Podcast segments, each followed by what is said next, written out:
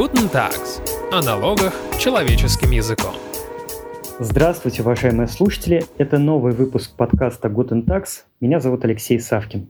Кто знает нас лучше нас самих? На этот философский вопрос, над которым ломали голову еще в Древней Греции, налоговая служба совсем недавно дала свой четкий ответ. В конце марта был утвержден приказ с длинным названием об утверждении методики проведения оценки юридических лиц на базе личного кабинета налогоплательщика. Но не скучайте, сейчас будет интересно. Этот сервис позволит компаниям как бы взглянуть на себя со стороны. Налоговый орган проведет комплексную оценку бизнеса по многим параметрам и выдаст заключение. Хорошая компания или не очень? Так вот, что это за параметры? Кому нужна эта оценка? Что дает эта справка о благонадежности? Об этом мы спросим наших гостей. У нас в студии управляющий партнер юридической компании Tax Advisor Дмитрий Костальгин и партнер Tax Advisor Алексей Яковлев. Здравствуйте, коллеги. Всем привет. Всем привет.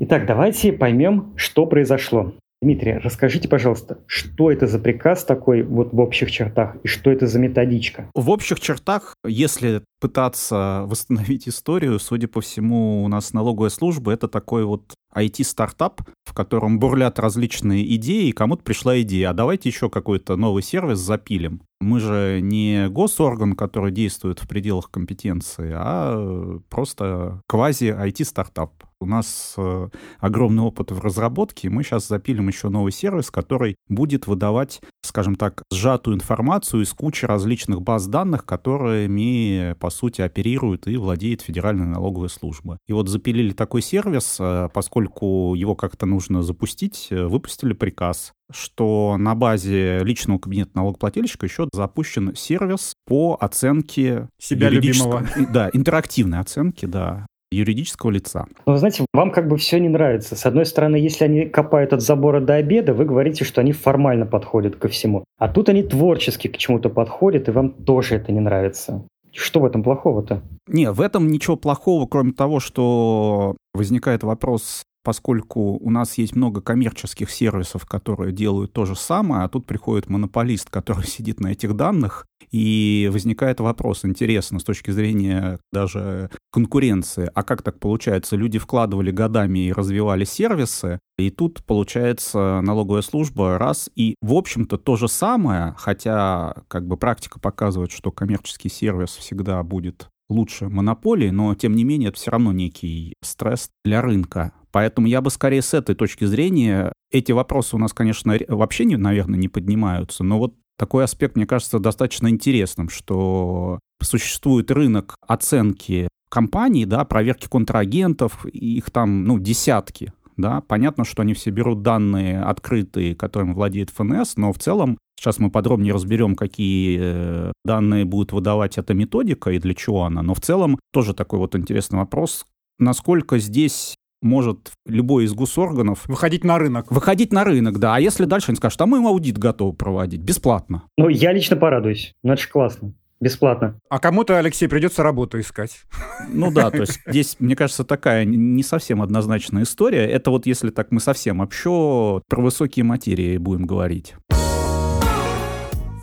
Алексей, давайте теперь разберемся, а кому вообще нужна эта оценка? Зачем ее запрашивать компании? И самое главное, что оценивают-то? Ну, давайте сначала решим, э, кому нужна, в каких случаях. Попробуем ответить на этот вопрос. И здесь очень интересная ситуация, что появление этой методики как-то слабо сопровождается, скажем так, в пиар-сфере со стороны налоговой службы. То есть обычно, когда что-то вводится, вот единый налоговый счет, для чего это? Обычно говорится, это для облегчения жизни налогоплательщиков, у них так много ошибок в платежных документах. Наконец-то они все будут устранены. Здесь какого-то такого объяснения, для чего эта методика появилась, нет. Нам остается только гадать. Для того, чтобы гадать, у нас не так много информации. Одна из них — это сам приказ о введении этой методики, и в нем вот есть некоторые моменты, на которые просто внимание очень цепляет. Например, в преамбуле говорится, что это реализация инфраструктурного проекта на базе интерактивного сервисного плательщика АИС налог 3. И здесь вот такая версия невольно складывается, что ну, ФНС постоянно усиливает свои ресурсы, для этого нужны, соответственно, какие-то разработки софта, материальное обеспечение с точки зрения серверов. И мне кажется, очень удобно сказать, что, а вы знаете, мы вот не просто так вот вооружаемся. Часть наших сервисов, она для налогоплательщиков.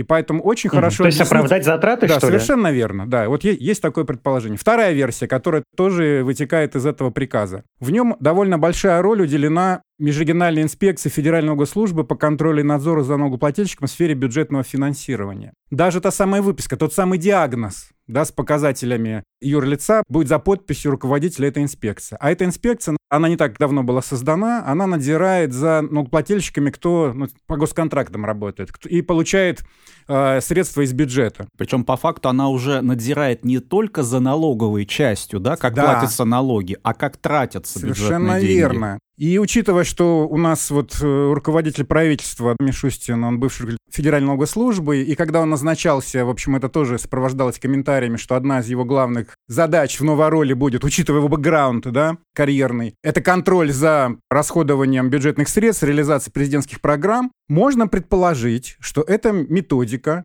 будет наверное, иметь значение, либо будет как-то продвигаться она, да, для того, чтобы те организации, которые претендуют на там госконтракты, либо когда их проверяют, да, их могут спросить, а вы своего контрагента проверили, получили от него справочку, как вот он выглядит с точки зрения вот этих показателей, давление, уровень холестерина и так далее. А э, скорее всего, что будет продвигаться именно вот э, на базе вот этого вообще направления, да, то есть бюджетное финансирование. Подтвердить, что вы нормальный, что вам можно деньги давать бюджет. Во, во, во. Либо вы их тратите нормально, не пытаетесь привлечь каких-то подрядчиков, субподрядчиков, которые совершенно являются Но ненадежными. опять же, да, это наши э, условно такие гипотезы, потому что вот э, что как раз э, и смущает какая-то недосказанность в этом приказе, потому что формально вроде методика утверждена, но для чего обязаны ей следовать налогоплательщики, налоговые органы, какие выводы должны делать из результатов этой... Куда их представлять? Да, куда их представлять, этого как-то вот э, в серой какой-то зоне, да.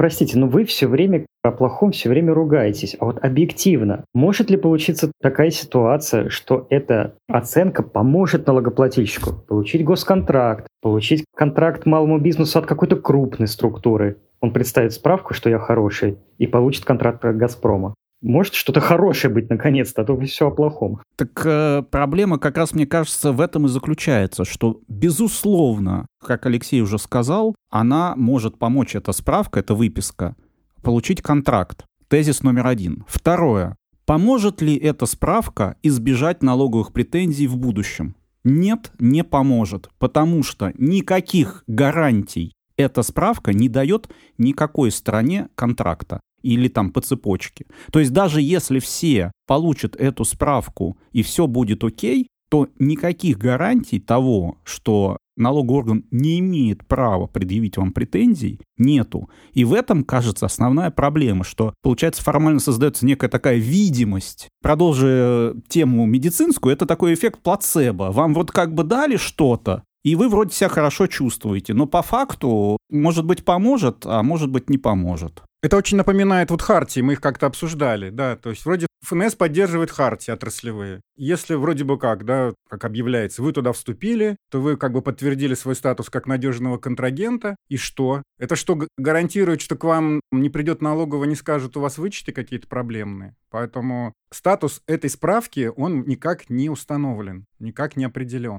Ну и как обычно, мы уже не раз этот вопрос поднимали, в этой связи возникает риторический вопрос. Если из данных, которым владеет налоговый орган, видно, что вот это конкретный налогоплательщик уклоняется и не платит, возникает вопрос, а почему к нему не выходит налоговая проверка и не доначисляет? Но давайте наконец-то перейдем, собственно, к самой методике оценки. Вот я компания, я заказал себе такую самооценку. По какой системе, по какой методике она будет проводиться? Я, насколько понимаю, там двухуровневая система оценки, да? Вот расскажите про нее. Да, но заказ это слишком громко звучит. Там, я так понимаю, в личном кабинете можно просто там нажать нужную кнопочку. Ну, это и есть заказ. Да, да. Значит, там два уровня. На первом уровне там порядка 12 критериев. Некоторые из них довольно формальные. Нет ли в отношении лица, не стартовала ли процедура ликвидации, не стартовали ли какие-то банкротные процедуры. Это ну, более-менее понятные вещи. Но в то же время есть критерии, которые, ну, скажем так, целиком и полностью находятся под контролем налоговых органов. Например, восьмой пункт сформулирован так. Спасибо, как говорится, нашему новоязу нормативному. На полстраницы абзац, куча запятых скобок причастных, депричастных оборотов. Но чтобы не путать наших слушателей, в целом он про разрывы налоговые. То есть если у вас, как у организации, по цепочке ваших контрагентов. Где-то рвется НДС, где-то налоговая в своих ресурсах не может проследить, как вы купили там кирпичи, да, вот. До кирпичного завода цепочка не может быть протянута, да, по данным налоговой службы, то Здесь ставится крест, и, соответственно, любое несоответствие любому из критериев из вот этих 12 на первом уровне говорит о том, что вы первый этап не прошли. Как бы зачет не сдали, и к экзамену к дальнейшему вы не допущены. И выдается справка, где видно, по какому критерию проблема, и на этом оценка заканчивается. Вернее, как таковой оценки не происходит. То есть получается, что такой налогоплательщик, он вообще не тянет на то, чтобы быть э, как-то оцененным я немножко в сторону. Не могу не сделать ремарку по поводу этого прекрасного предложения, про которое Алексей говорит, по разрывам, поскольку мы достаточно часто поднимаем тему сложности понимания нормативных актов. Мы прогнали это предложение через э, специализированные сервисы, которые сложность языка оценивают. Ну и чтобы вы понимали, оно состоит из 1316 знаков и 147 слов. По базовым оценкам, чтобы понять, что там написано, нужно окончить аспирантуру и получить второе высшее образование. Слушайте, ну у нас же был даже подкаст про то, зачем таким языком чудовищным с филологической точки зрения пишется нормативные акты. Передаем привет незримому автору, потому что, кажется, ну, никто даже просто не задумывается, что это кто-то читает. А теперь к содержательной части этого пункта. То есть, что такое разрыв? То есть, у вас там может быть все прекрасно, а на каком-нибудь третьем колене, по каким-то причинам, может быть, техническим даже, да, тот, кто продавал те самые кирпичи условные, да, не отразил реализацию в том периоде, в котором вы вычет заявили. И возникает разрыв. Это еще не нарушение. То есть с этим надо разбираться, на какой стороне, а может быть это вообще, там нет никакого там, ну, криминала, грубо говоря. Но, тем не менее, вы не проходите вот этот отборочный тур для того, чтобы получить более развернутую оценку. Очень странный неоднозначный критерий. Вот, я как раз хотел спросить про эти странные неоднозначные критерии. Я тоже читал эту методичку, и меня зацепили действительно некоторые пункты, ну, вот лично меня. Там, например, есть такой критерий оценки финансового состояния. Численность сотрудников от 50 и более человек. А если нет вообще ни одного сотрудника, но там ИП или компания функционируют, э, получает прибыль. Вот мне это показалось странным. А что вас зацепило? Это хороший тезис, почему взят такой критерий, потому что это, опять же, вот прозрачность. Ты э, почему. Какого-либо обоснования или пояснительной записки, почему взяты эти критерии с такими параметрами, а не другие, их, конечно, нет. Ну, потому что негоже объяснять налогоплательщикам, их э, дело исполнять, что называется. И действительно, почему компании с численностью менее 50 должны как-то страдать, а им не должны, например, те самые госконтракты с ними заключаться, с такими компаниями. Возвращаемся к вопросу про конкуренцию. Как на это дело посмотрит антимонопольная служба, например? Ну да, весь малый средний бизнес, который у нас там тоже вроде бы как есть политика по его поддержке там и так далее и тому подобное. Получается, что в свете этого критерия, мягко говоря, за бортом оказывается. Но я вот еще бы хотел обратить внимание, что это критерий, Да-да-да. это критерий уже на втором уровне. То есть вы первый сначала сдаете, уважаемый налогоплательщик, и на втором уровне один из критериев, значит, да, вот эта численность. А меня поразил другой критерий. Он звучит следующий. Отсутствие в составе участников акционеров лица иностранных лиц. То есть, видимо, отсутствие будет это положительная единичка, а наличие будет ноль. Ну, то есть, скорее всего, будет в плохом аспекте, да, трактоваться. Действительно странно. Да, ну, во-первых, а, это теперь однозначно плохо, да, но у нас же есть как бы дружественно-недружественные, во-первых. Да, да, я про это тоже подумал. Это первое. Второе, хорошо, если вы общество с ограниченной ответственностью, для вас прозрачная ситуация, для вас как для самой организации. А если вы акционерное общество, и акции ходят, бродят, и держатель реестра ваша там какая-то специализированная организация приглашенная. Ну, или депозитарий. Депозитарий, например, да, и где, ну, как бы, да, вроде бы есть э, актуальная информация, но ну, проследить ее, ну, не всегда бывает. Ну, во-первых, это означает, что автоматически не очень понятно, как это будет работать, потому что это же по нажатию кнопки, не в смысле там 5 дней проходит, налоговый орган запрашивает депозитарий. У ФНС-то должны быть эти данные тогда? То есть неужели ФНС владеет всеми реестрами акционерных обществ? Возможно, все проще. Просто по акционерному обществу качеством будет минус. Скорее всего, да. И это еще один очень характерный момент в отношении вот этих чудесных критериев. Ну, согласен, потому что вот сейчас много всяких IT-проектов, я знаю, малых бизнесменов делают совместные IT-проекты с Казахстаном. Что плохого, если казахстанский учредитель какой-нибудь? И почему это минус? Ну, собственно, там можно продолжить. Там есть интересные критерии, которые как бы влияют на динамику показателей компании, если вот мы ко второму этапу проверки, то есть это отсутствие снижения численности сотрудников, отсутствие снижения основных средств, то есть причем неважно насколько, если у вас 10 тысяч сотрудников и не дай бог, на следующий период стало 9999 минус. А, про снижение стоимости основных средств тоже ведь, смотрите, коллеги, ведь ну, может быть, не в курсе составитель методики, что есть такое экономическое явление, как амортизация, которая износ, да, уменьшает стоимость основного средства. Получается, чтобы не получить здесь ноль, да, а единичку, надо обязательно купить что-то. На всю сумму годовой амортизации да, за год нужно да, еще покупить. Обязательно покупать еще какие-то основные средства, либо какие-то капитальные расходы нести, которые компенсируют вот сумму амортизации и не позволят здесь вот ноль получить по этому критерию. А вот вы все время говорите ноль единичка, то есть за каждый выполненный критерий единичка, за невыполненный ноль. Да? А сколько баллов-то всего надо набрать компании, чтобы быть хорошей? Нет, ну а методика не говорит об этом. То есть вот предположим, о чудо вы преодолели первый уровень. Допуск вы прошли к экзамену. Допуск прошли. На втором уровне 13 критериев. Это как ЕГЭ. Можно получить 13 за каждый критерий по баллу. Можно 12. А сколько минимум-то? А нет а минимума. минимума. А нет, минимума. нет минимума. А как же понять, хороший ты или нехороший? Ну, 13 вы хороший. А если 7, 6? Где эта черта красная? А здесь просто такая хитрость, потому что авторы, в общем-то, понимали, к чему эта методика может привести, кажется, да, и поэтому вот э, твой вопрос остается без ответа, потому что если бы было указано, что если меньше 7 баллов, то это какая-то неблагонадежная компания, то угу. кажется, многие бы компании, наверное, попытались бы защитить свою деловую репутацию в судебном порядке. Потому что, как мы видим, сами по себе эти критерии вызывают вопросы. Да, то есть по ним нельзя однозначно сказать, что эта компания уклоняется от налогов. Да вот ладно, прям пойдут судиться с ФНС, но это как плевать против ветра в данном случае. Вообще такие уже попытки есть, потому что действительно есть кейсы, где из-за того, что в актах проверок, э, в решениях налоговых органов указывают на какого-то поставщика и говорят, что он какой-то плохой, и с ним разрывают контракты, хотя никаких претензий к поставщику на самом деле налоговая не предъявляет, то есть кейсы, когда компании обращаются. В связи с этим обратите внимание, что эту справку может запросить только сам налогоплательщик. Ты не можешь запросить эту справку в отношении своего поставщика. Для чего это сделано? Потому что если бы ты мог запросить в отношении любого другого, то получается налоговая служба тебе говорит, что вон тот не добирает баллы.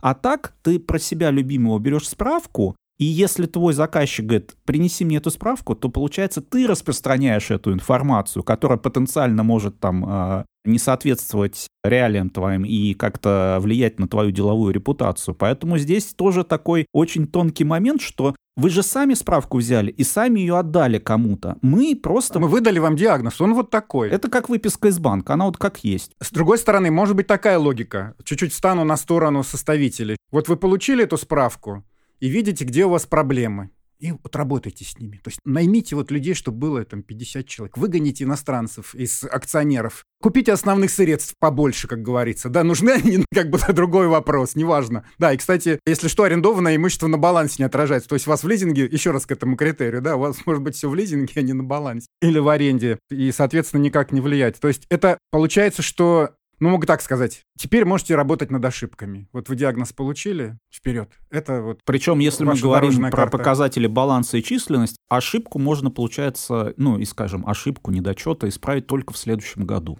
Через год, как на экзамене, действительно, приходите на пересдачу. И, кстати, я бы еще, знаете, что нюанс такой интересный, обратил внимание на форму. Там есть такой реквизит, как срок действия этой справки. Угадайте, какой он? Ну, год, я думаю. А его нету. В приказе его нет. Просто написано, что должно быть указано. Она будет действительно день, месяц, год, да кто ж его знает. Вот как решит налоговый орган в конкретном случае получается. Это, конечно, тоже вызывает э, некое недоумение, как минимум, с точки зрения этого применения механизма. Ну, написали бы она месяц действует или год. Ну, может быть, они имели в виду, что там же есть возможность, грубо говоря, получать ее не чаще одного раза в день. То есть никто не мешает Правда, за день мало что исправишь, даже не наймешь, да, сотрудников. вот. И тем более не попадут ни в какие отчетные данные за один день. Ну, слушай, тогда можно генерить ситуацию. Я сделал 10 справок за 10 дней, а они мне все действительны, у меня есть выбор, какую кому да, показывать. Да. Лучшую, лучшую. Самую лучшую, да. Подводя итог, правильно понимаю, что это не справка, что ты вот, мол, хороший или плохой. Это просто вот как вы сказали, как выписка с банковского счета. У вас столько-то баллов, и делайте с этим что хотите, да? Ну, здесь, Алексей, есть вот очень много аналогий, не хочется рекламировать никакие сервисы. Вот, ну, любой сервис коммерческий, который дает сведения из EGRL, в принципе, когда вы по контрагенту смотрите, там дается такая оценка контрагенту, какие есть проблемы. Там значки стоят зеленый, красный, желтый. Была какое-то время назад информация, что банки начали своим клиентам предлагать сервис, как вы выглядите, э, клиент, с точки зрения закона 115 ФЗ о противодействии легализации доходов, добытых преступным путем. В принципе, это очень похоже на вот то, что действительно есть на рынке, о чем Дмитрий говорил. Но ну, единственное, на, кстати, на вот э, в отличие от этой методики, это, по-моему, ЦБ, там система светофор, там, по крайней мере, мы все знаем, как выглядит светофор, и понимаем, что означают каждые цвета. А здесь мы не понимаем, сколько баллов, какой цвет. На втором уровне. Да, на втором уровне ну, или означает. Как, или какая сумма. Какая сумма, какой цвет. Да, какая сумма, какой цвет. Поэтому вроде бы, с одной стороны, безусловно, спросить диагноз тоже неплохо, просто чекап такой сделать свой. Но поскольку тебе выдают баллы, и ты сам как-то должен понять, этого достаточно, недостаточно, непонятно. Это, знаете, если продолжать аналогию э, с ЕГЭ, вы сдали ЕГЭ, вам не говорят в ВУЗе, какой проходной балл, вот этих взяли, а этих не взяли. И ты такой сидишь и думаешь, а вот, ну, как бы, что со мной не так? Кстати, насчет чекапа. А я вот тут подумал, а не может ли произойти следующая ситуация. Вот э, налогоплательщик запросил о себе такую оценку. Налоговый инспектор после этого вдруг задумался. А вот у этой ООО «Ромашка» оказывается так мало баллов, надо бы ее проверить. То есть может ли такой запрос навлечь налоговую проверку?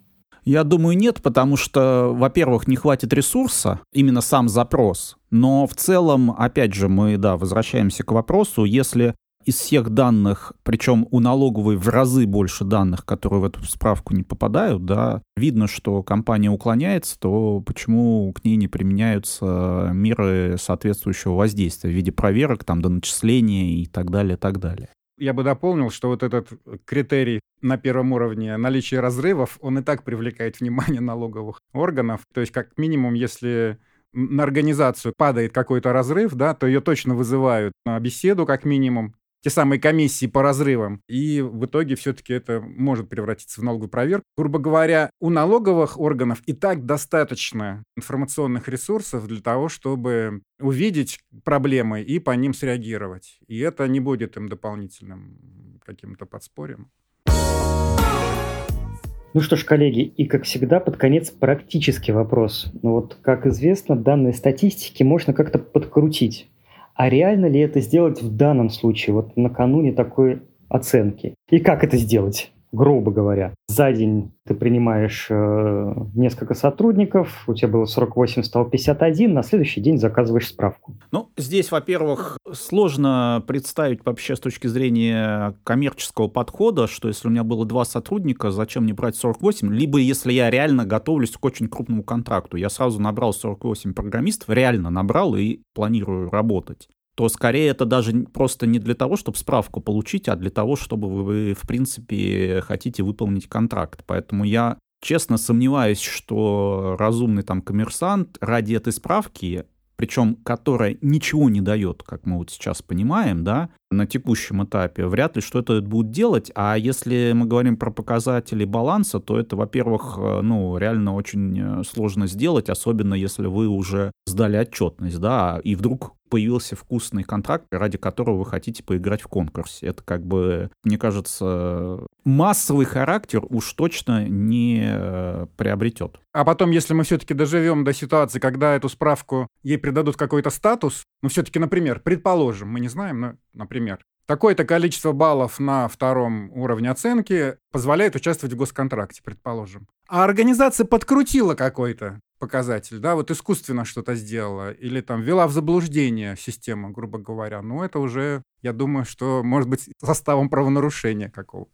Да, вот мне кажется, надо мысль Алексея развернуть, что потенциально, вот мы обсуждали, да, кто эти светофоры расставит, да, а может быть расставит заказчик. Если мы посмотрим аналогию с хартиями, да, некоторые заказчики начали включать в условия закупки, да, и торгов. Вот это членство там в какой-то ассоциации и так далее, так далее. Правда, на это антимонопольная служба, мягко говоря, не очень смотрит. И есть судебные дела, где такие конкурсы сносятся. Поэтому, опять же, нужно смотреть. Но очевидно, я соглашусь с Алексеем, что эти справки как элемент документации закупочной будут вноситься, продвигаться, продвигаться, продвигаться да. скорее всего, да. Ну что ж, коллеги, мы, по-моему, со всех сторон обсудили эту тему, и давайте будем завершать наш выпуск. И напомню, что сегодня мы говорили о новом сервисе налоговой службы. Это оценка компании по различным критериям и разбирали, зачем и кому вообще нужна такая оценка. Благодарим за беседу управляющего партнера юридической компании Tax Advisor Дмитрия Костальгина и партнера Tax Advisor Алексея Яковлева. Всего доброго и удачи во всех делах. Всем пока. Всем пока, берегите себя.